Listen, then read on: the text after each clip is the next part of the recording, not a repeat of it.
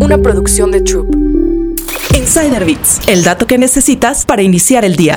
La renuncia silenciosa se volvió trabajar de malas. Bienvenidos a la época de trabajar de malas en la que los empleados no están conformes, pero no renuncian, pues el mercado laboral cada vez está más restringido. A medida que el mercado laboral se enfría y las empresas imponen el trabajo presencial, cada vez más empleados manifiestan abiertamente su descontento. Una encuesta de OCC Mundial reveló que 74% de los mexicanos busca empleo activamente desde su oficina, y es que solo el 1% de los mexicanos no busca empleo porque se encuentra muy satisfecho con su trabajo, pero 7 de cada 10 colaboradores renuncian a su empleo solo hasta que tienen otro trabajo seguro. El problema es que, de acuerdo con el rastrador de empleos de Indeed, los sueldos aumentan cada vez más lento y las ofertas de empleo están lejos de superar la gran renuncia. Con salarios que apenas compiten con la inflación y temores de despidos ante una posible recesión económica, a muchos trabajadores no les queda más remedio que seguir trabajando de mal humor. Así, millones se sienten estancados en un trabajo que no les llena.